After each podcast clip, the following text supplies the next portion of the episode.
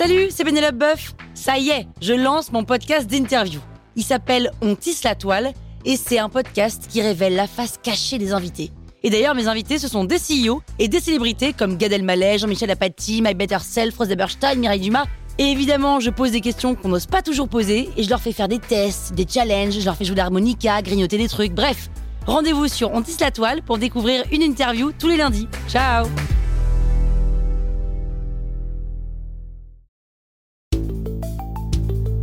Vous êtes entrepreneur Vous voulez donner une trajectoire optimale à votre startup C'est parti, on attaque le neuvième élément. Dans cet épisode, on se pose la question, faut-il s'entourer d'un mentor? Alors un mentor, c'est important parce que ça peut tout changer.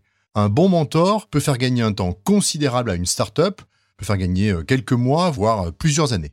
Alors, la vraie question qui se pose, c'est pas est-ce qu'il faut un mentor, c'est comment on le choisit. Alors, quelques points de repère. Un mentor, c'est quelqu'un qui a, pour moi, généralement déjà créé une startup. C'est quelqu'un qui a expérimenté ce que c'est de d'être entrepreneur.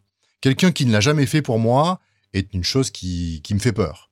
Alors on peut ne pas avoir créé de startup et avoir été témoin de beaucoup d'expérimentations startup.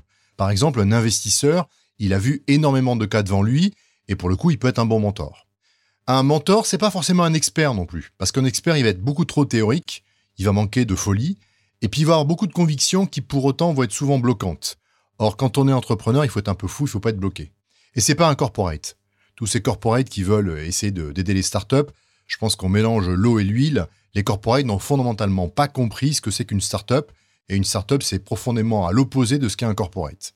Le problème qu'on a, c'est qu'il n'existe aucun diplôme ou aucune validation vous permettant de savoir si tel ou tel mentor est euh, compétent ou ne l'est pas. Alors, quelques astuces pour déterminer si c'est un bon mentor ou pas un bon mentor. Un bon mentor vous dit ce qu'il ne sait pas. Donc, quand il ne sait pas quelque chose, il va pas essayer d'inventer une théorie. Il vous dira, ça, c'est pas de mon domaine de compétence. Un bon mentor ne vous dira jamais comment faire les choses. Quelqu'un qui vous rencontre rapidement et qui vous dit, c'est pas comme ça qu'il faut faire, c'est comme ça, partez en courant. Un bon mentor, il va essayer de comprendre ce que vous dites, il va challenger vos convictions, et va essayer de vous faire réfléchir pour que les conclusions viennent de vous et pas de lui.